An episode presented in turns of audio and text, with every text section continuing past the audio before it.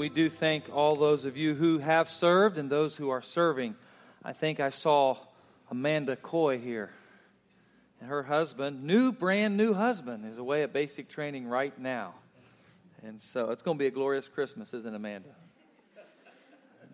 All I want for Christmas is you. You ought to write that song. If you have a Bible with you this morning, turn to 1 Peter chapter 2. 1 Peter chapter 2. We are we've been talking for several weeks on the importance of getting a vision of God. In the midst of having a vision of doing the work of the Lord that God has given us, and if you don't know, we are building a, a, a small little building down the road here, about 56,000 square feet. Uh, thank God for that. It's coming along great. By the way, let me just throw this in for free. If you haven't done it, you're welcome to go down there after hours, contact the office. We want you to sign the steel. We have hundreds of people that have written a scripture verse on the steel frames. So we'd love for you, if you'd like to do it and you weren't able to be there to do that, see the office and we'd make that, make that work. But in the midst of having a vision of the work of the Lord, we think the most important thing is that we keep our eyes on Jesus. Because if we get our eyes off Jesus, we're doomed if we think our buildings and our stuff and our accomplishments and our talents are really all that make us great, then we're crazy. Right? So, excuse me, for the past few weeks, we've been looking in the scripture and trying to get a fresh glimpse of who Jesus and who God really is. So, I wanted to just begin by asking this question How is it that we gain a clear vision of Jesus? There are theological ways of saying these things, but I'm just going to give it to you straight and simple.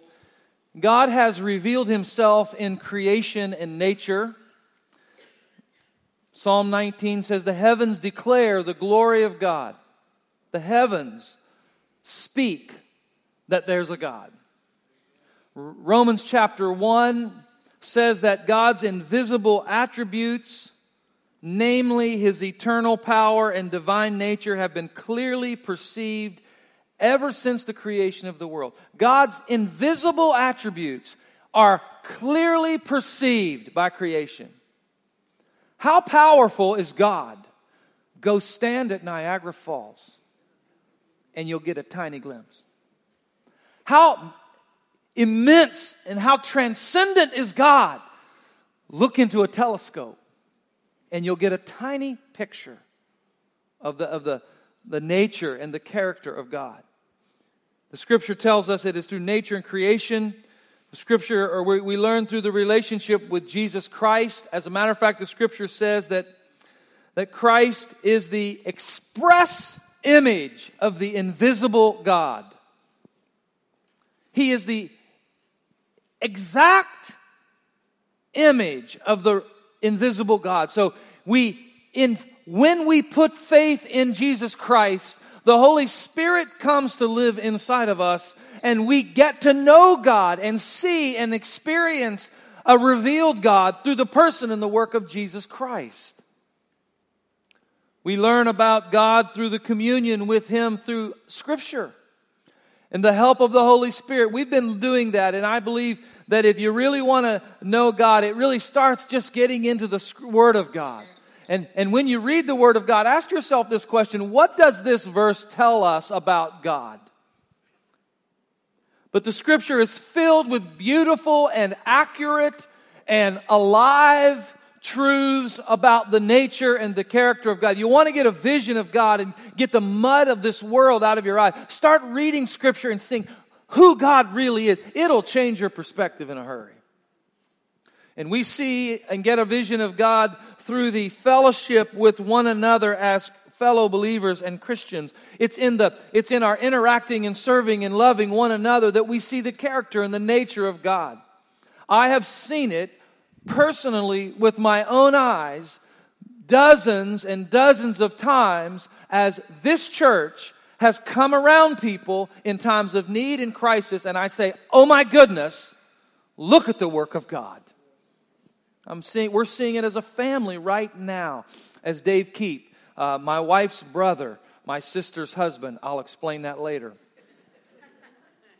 My wife's brother, who is in, was flown to Atlanta on Friday. But I just want you to know that the, the work of this church in coming around that family is, has, has said to me, oh my, when I've looked at that, I've said, look at the power and the character and the wonderful glory of God. Meals coming in and people packing lunches and just serving and loving and doing laundry and, and, and we see the character and the nature of God in fellowship and in love with God's people. So, but I've got a, but I've got an interesting question. How does an unbelieving, maybe uncaring in the sense of not concerned, lost world get a vision of God? They're not, perhaps they're not reading the Bible, so they're not seeing Him in Scripture. Perhaps they uh, don't go to church, so they don't interact with the fellowship and see the power of God amongst God's people. They don't have faith in Christ, so they don't have the Holy Spirit living in them, so they don't know the, they don't. How do they get a vision of God? You say, well, they can go to the Grand Canyon. If you look at the Grand Canyon, that is true. When you look at nature, no matter your theology, no matter your uh, whether you view the world atheistically or from a theistic perspective, no matter when you look at the world, it's hard not to see something beyond us. But, but how, how do they get a vision of God? And this is my interesting answer. Go to that slide there, if you would, Tyler. What if we, the church, are called to be their vision of God? You know, the church is called the body of Christ, right? No pressure, by the way. What if, what if we, the church, are called to be the vision of God so that an unbelieving, lost world looks at the church and says, Oh my goodness, I see the supernatural. I believe we are. As a matter of fact, I believe that we are the primary representation of the glory of God to this world. Now, I, I, can stop right there and say, we have all walked into a church and said, Nah, don't see Jesus in him, if you know what I mean. You've seen some, we, we, we've, got, we've got a a, a real special gift in the church world sometimes to mess it up. But, but I believe, as a matter of fact, I'm going to I'm to sharpen the lens a little bit. Not only are we to be the vision of God to the world as a church, but I'm going to sharpen the lens and say our Sunday morning gatherings are to be a vision of God to the world. So that if the world would peek in through the roof this morning, they would say, Wow, I see the supernatural. No pressure. Amen. Ben, no pressure on the music. No pressure, Troy. Turn with me to 1 Peter chapter 2. Begin reading with me in verse number 4. Throw that next that throw that map slide up, Tyler. I'm just going to do that now and get it out of the way so I can run real fast. This is Peter, four to five years before he was martyred in Rome. He's writing to a scattered group of churches, what is in today modern day Turkey. It's about 63, 64 AD. Nero was the emperor. Nero committed suicide in 68, but from about 64 to 68, he literally slaughtered Christians. He started a fire and, and, and blamed it on them. You know that story perhaps. But Peter is writing to these dispersed Christians throughout modern, what is modern day Turkey. He's pro- most likely in Rome. He says he's in Babylon, which we believe to be a, a, a figurative term to refer to his being in Rome. And he, he writes to these churches, and his primary purpose is to say, in the midst of living in a hostile world, I want to tell you, the church, how you're supposed to live. Now, we live in a world where uh, politics are dominant. We live in a church world where everybody's fascinated with eschatology and they all want to know when the next moon is going to turn a certain color so they can figure out what day Jesus is coming back. I'm not very popular with those folks. I preached uh, out of First Peter a few years ago. There was a big hubbub about that, and, I, and everybody was bringing me books and wanting me to preach on it. So I preached on it. I preached eight things you need to do to prepare for the end of the world from the book of First Peter, and not a one of them mentioned pork and beans and shotgun shells. Peter, Peter says, Peter's talking to these Christians who are standing at the end of their world. In 70 AD, Jerusalem was destroyed. They're within five or six years of that happening. Peter is right on the verge of being m- murdered for his faith. Nero's getting ready to unleash persecution on the church like the world had never seen. And this is Peter's instructions for how the church ought to reflect God's glory to a hostile world. Let's read it together, beginning in verse 4. As you come to him, as you come to Christ, a living stone rejected by men but in the sight of God, chosen and precious. You yourselves, like living stones, are being built up as a spiritual house to be a holy priesthood, to offer spiritual sacrifices acceptable to God through Jesus Christ. For it stands in Scripture, and then he quotes out of an Old Testament passage, Isaiah chapter 28. Behold, I am laying in Zion a stone, a cornerstone, chosen and precious, and whoever believes in him will not be put to shame. The Old Testament prophets prophesied about Jesus, who would be the cornerstone, the future, the foundation of the church. And whoever believes in him will not be put to shame. So the honor is for you who believe, and these are Christians scattered across Asia Minor, what is modern day Turkey, facing persecution. And he says, But for you, uh, the, the honor is for you who believe. But for those who do not believe, the stone that the builders rejected has become the cornerstone and a stone of stumbling, a rock of, def- of offense. They stumble because they disobey the word and as they were destined to do. In Isaiah chapter 8, Isaiah said that the stone will be the stone. It's a, it's a cornerstone upon which you can build, but it's also a stone that will, will crush. And that's what Peter's referring to.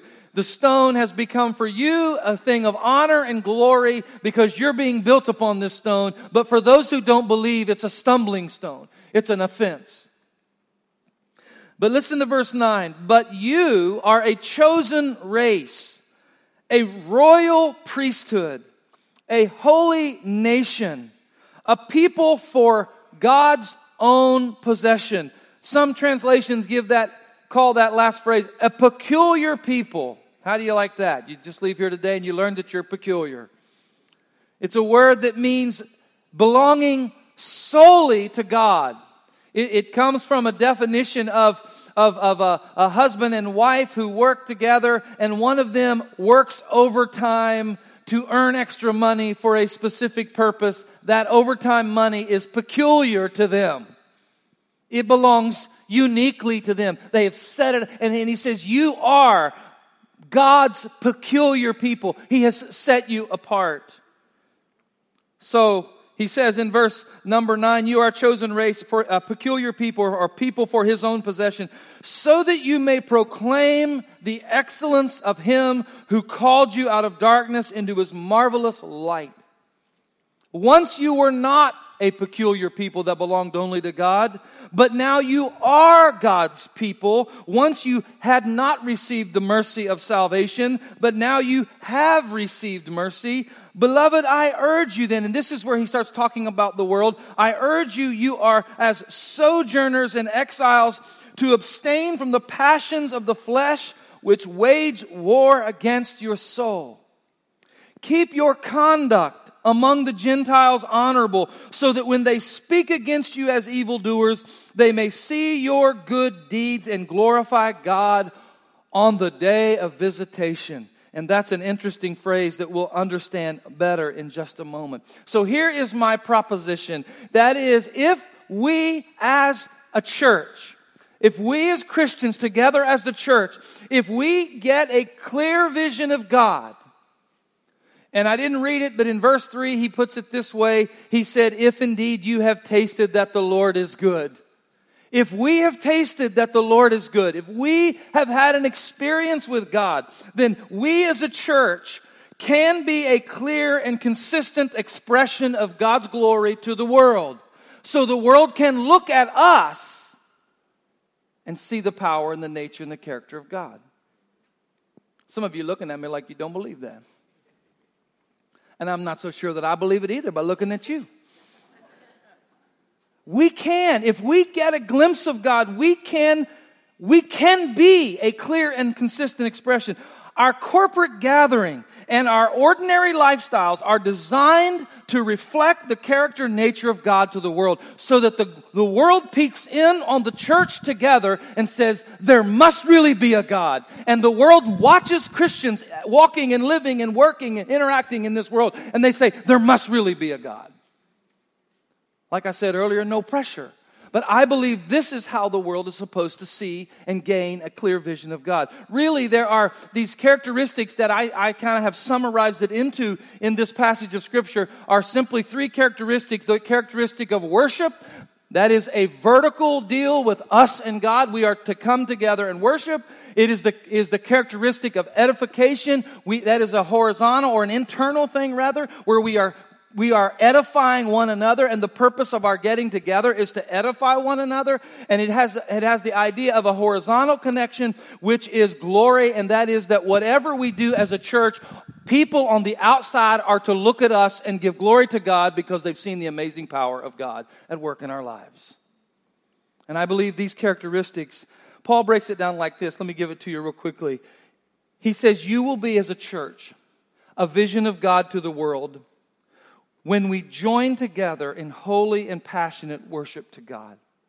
In verses 4 and 5, he says that you are to unify in holy and passionate worship to God. You yourselves, like living stones, he says, are being built up as a spiritual house to a holy priesthood so that you will offer spiritual sacrifices acceptable to God through Jesus Christ. Some, some folks go to church and they go to say, you know what, I want to go hear the music. I want to go hear the music. I want to go hear the speaker. But did you know that the Paul, Peter rather describes in these verses that the purpose of our gathering together on Sunday morning is so that the Holy Spirit can bind us together, one stone connected to another stone, sitting on the cornerstone, another stone and another stone and another stone, and we're being built up together as a holy priesthood. What are we supposed to do? We're supposed to gather to offer sacrifices to the Lord in worship and praise. You know, there's a restaurant, if there's a restaurant, and every day you go by that restaurant, the place has got no parking, it's jammed, there's lines out the door. How many of you going to eventually going to say, I'm trying that joint out? And you're not going to try it out because the dude standing in line is wearing bibbed overalls and you like these bibbed overalls. You're going to join it because everybody wants a piece of this.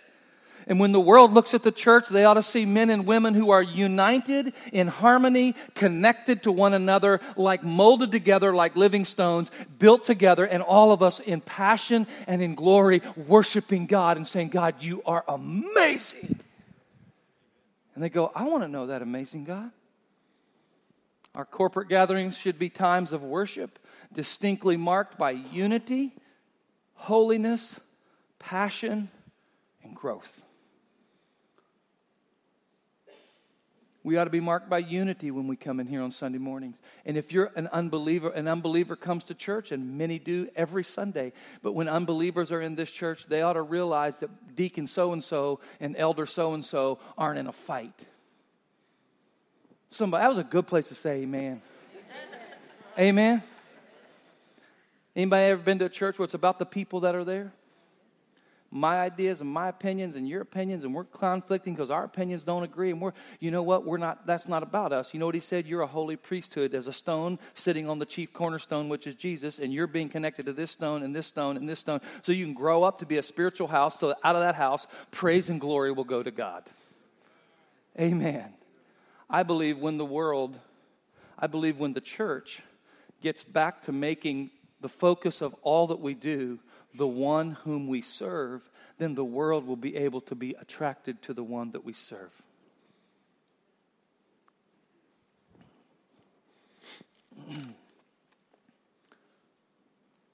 I believe will be a vision of God to the world. Secondly, when we come together to declare the works of God amongst ourselves. You see, this, this worship, worship is a vertical thing. But let me, let me back up before I get too far ahead and just say this. Although worship is vertical, and it is, worship and, and, and our relationship with Jesus is personal, worship is not supposed to be private. Let me give you some, let me give you some extremes of that. And I'll get to that point in a minute. I, I feel led to go back here. On the one extreme, people say, I don't involve myself in any way, shape, or form. Me and God, we talk when I'm by myself. And that's okay. I'm not saying you have to get weird and crazy and roll on the floor. Certainly not. But worship is not meant to be merely a private thing, it's to be a corporate thing. So we come together and we worship together, linked one with the other. Amen. The other thing we've kind of gone to in the modern in the modern worship world that we live in today, it's where people kind of get close themselves off to everybody else around them and they get lost in their own little world and worship be and and that's not that's not God's plan either. Worship is to be the corporate gathering of God's people. Many times in scripture you'll you'll read and you'll hear how they lifted up their voice together. How they prayed together. How they sang together. How they cried out to God together. And so worship is to be this corporate thing. But, but when we come together, there's this, that's a vertical. It's all of us pointed vertically. Then there's this, this internal matter where we come together to declare the works of God. Look what Peter says in these verses, in verses numbers 9 and 10. He says, You are a chosen race. He describes us in a very unique relationship. We are a chosen race. He's not talking about any race on earth. He is actually quoting um, Exodus chapter 19, I believe it is, where he said to Moses, I'm going to create a holy race, uh, a kingdom of priests. And, and, and then he comes to Peter and he says, he quotes all that about the Old Testament, how the stone became a stumbling block. The Jews had rejected Jesus. And he said, now everyone who puts their faith in Jesus Christ, regardless of their nationality, they are a Jew. They are children of Abraham, so to speak. Everyone who put, regardless of your nationality, out of all nations, races, and people, God says, I am putting together a, a chosen race. What is this race made up of? It's made up of people of every race and tribe on earth who have put their faith and trust in Jesus Christ. We are children of God.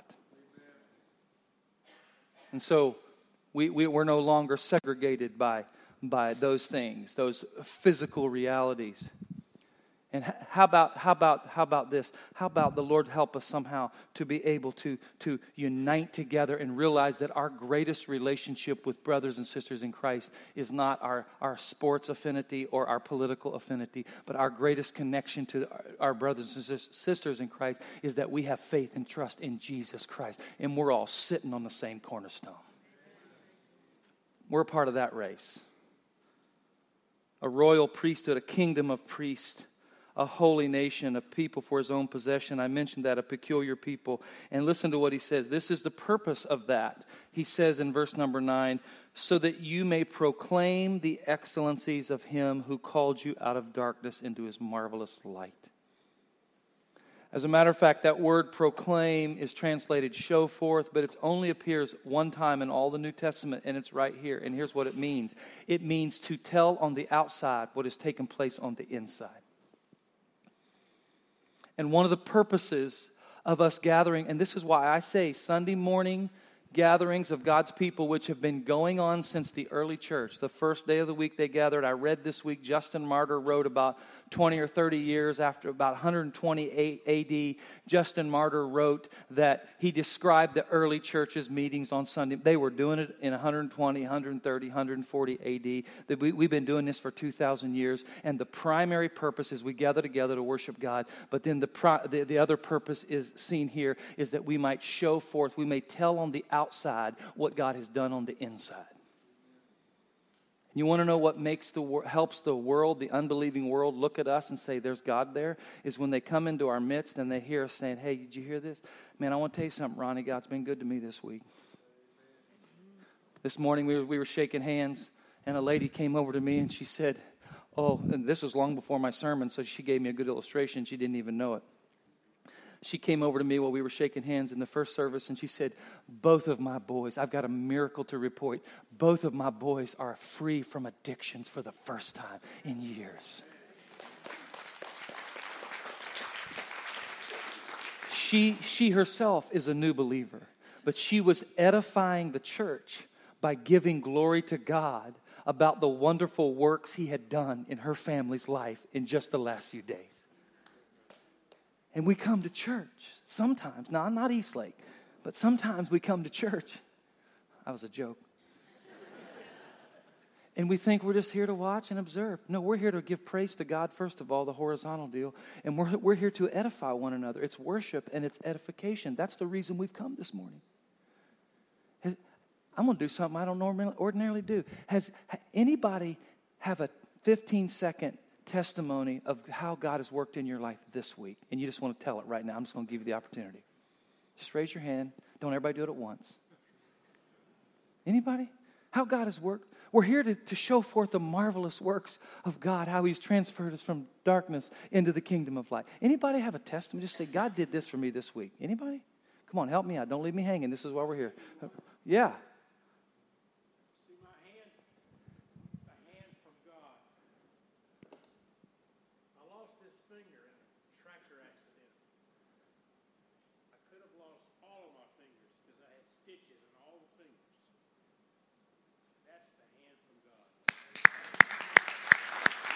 Praise God.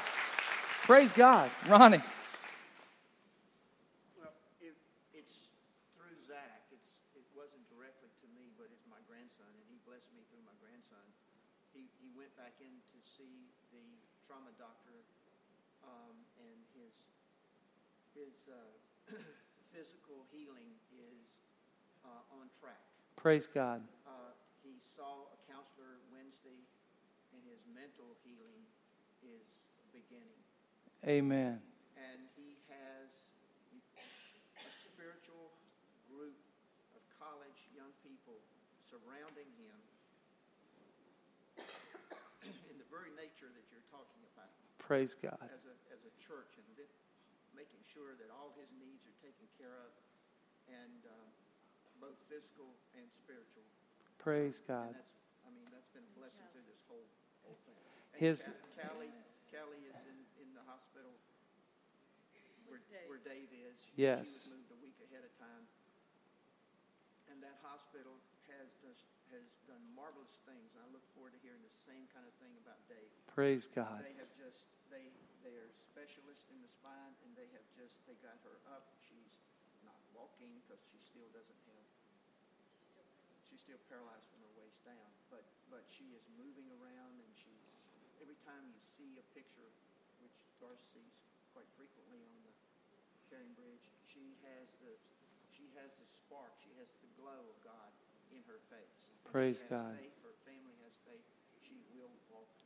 Amen. And we give God glory.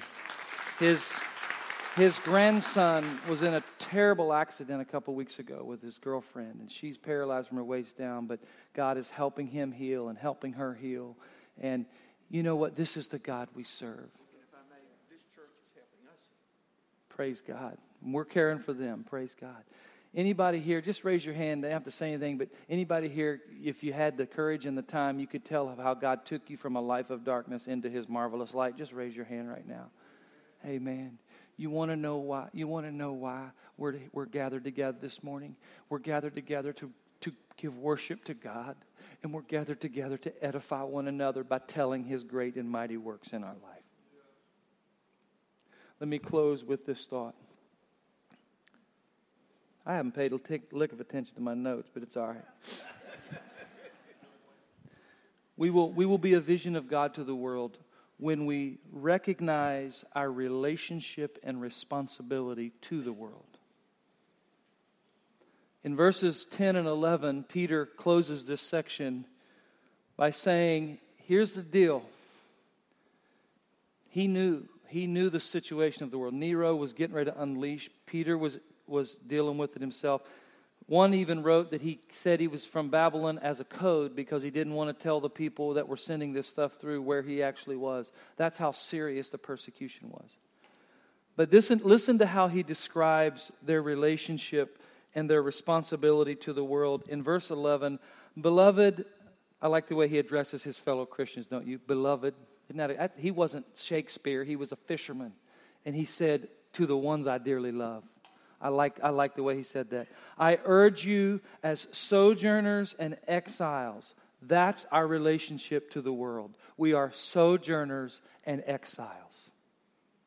We are not connected to this world. We're not destined for this world. We're not to be controlled by this world, and we are under attack from the sin in this world. Peter says, Beloved, I urge you as sojourners and exiles to abstain from the passions of the flesh which wage war against your soul. He said, I want to remind you of something. All those of you who are followers of Jesus, you don't belong to this world.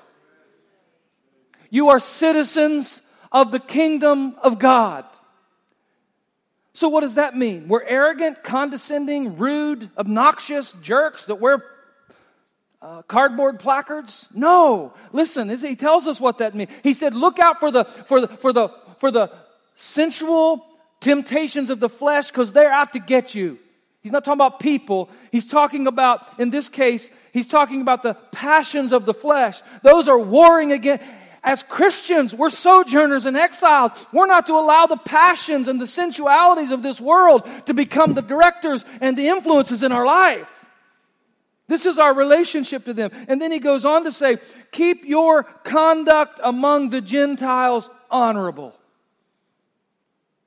In other words, yeah, they're not, they may be hostile. Nero's coming to get you. But you behave like a Christian. You behave like a Christian. And He gives us our responsibilities, our responsibilities to the world. We are to live a holy life in all our conduct with them.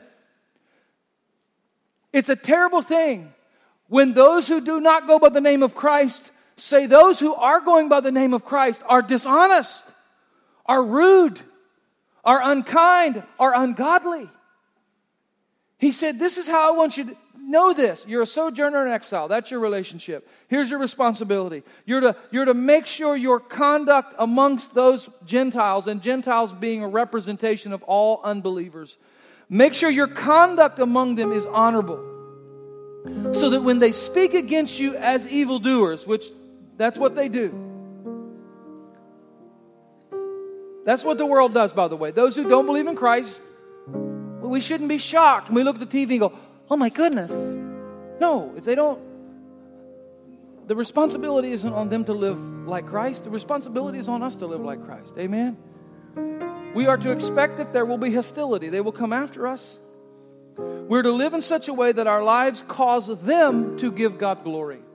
That He says, when they speak as evildoers, they will then see how you behave and say, Good night. There must be a God somewhere. Amen? I, this was the source of this was unknown, but they wrote what the first century world saw was the phenomena of people from all walks of life loving one another, serving one another, caring for one another, and praying for one another. Slaves and free were in the Christian community. Rich and poor were in the Christian community. Roman citizens and non Roman citizens were in the community. Members of the establishment and those violently opposed to the establishment were a part of the Christian community.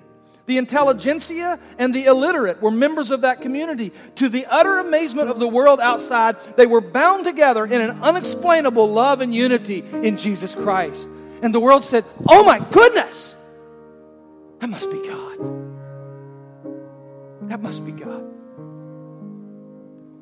And we are to pray for them. We are to pray for God to visit them and expect that many of them will come to Christ. Peter says that they may see your good deeds and they would glorify God on the day of visitation. That's a phrase that caught my attention when I'm reading scriptures and there's kind of random, interesting phrases. I always like to go, What's that mean? Well, I can be my own scholar because scholars are a little bit divided on what this actually means. Some believes it means that in the day that God returns, the prominent belief, and my, my, my sense is Peter was saying, when the mercy and grace of God appears to them, they will glorify God because they've connected it to that you're the one who was serving the God who is now showing them mercy and grace, and they too will receive Christ. You know, there's going to be a day of visitation, right? There's a day of visitation coming at the end when God's mercy and grace, His mercy, will, will at that moment cease, and all who receive mercy will receive mercy, but then there will be a day of judgment. And that's a day of visitation. But I believe what he's talking about here is listen, practical language. Christians, live your life in such a godly way so that those who don't believe in your God, when the Holy Spirit and the grace of God shows up in their life, they're going to go, aha, aha, that's, that's what I want. That's what they were doing at Eastlake. That's why they were happy on Sunday mornings and singing and waving their hands. I could never figure out why people would stand up and raise their hands in church. How embarrassing. But now I know because the grace visited me. Aren't you glad the grace of God has visited us? And you know what we need to do? Our relationship with our responsibility to the world is we're to pray that the grace of God will visit them. And when the grace of God visits them, they will connect it and they will receive God and they will be transformed. No pressure, but the world most likely will see God's glory or lack thereof in how we behave as a church. I get a lot of questions in the community. We're in a tiny little town here, and we're building a building everywhere I go. Not a day goes by. Some house is building. I see your building. Boy, you got a building going up. Wow, what are you building? And that's all. That's all well and good. But you know what I really pray? I really pray that the reputation of Eastlake will not be a building, but that it'll be that man. You want to see the power of God? You ought to go there on Sunday morning.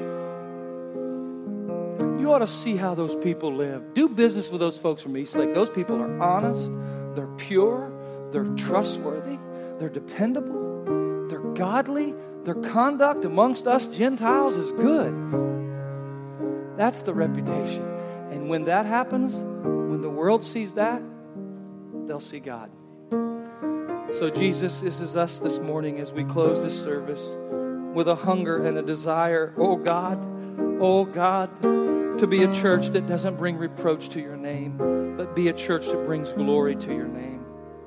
Oh Lord, we need you this morning and we depend upon you. I pray in the mighty name of Jesus right now, Lord, that you would you would just minister to our hearts. Lord, I pray for those who who are here even in this moment, who who maybe they have not tasted to see that the Lord is good.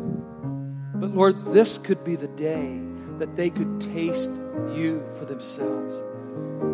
And so, Lord, I pray for them. I pray that if there are broken relationships, I pray that if there are broken relationships amongst churches in our community, that you will heal that. Because that's important, oh God, that churches are united because we're not in competition with one another, we're competition with the works of darkness. And I pray that you would heal us and use us so that when the world sees the church, they see you. We pray this in Jesus' name. I invite you to stand. We're going to sing. I want to. I want to just. Do, we're just going to do. So go ahead and stand together. When we're done this morning with this service, I want our prayer team, who are here, they're going to be in this hall. I want. I want them to be over there. Bob, can you help me make sure that we have our prayer team over here? If you're here this morning and you need prayer and you want to pray with someone or you prayed a moment, would you just come out and talk to us and we want to pray with you? All right? For more information about Eastlake Community Church, please visit us online at eastlake-church.com or find us on your favorite social media platform at Eastlake SML. Thanks for joining us.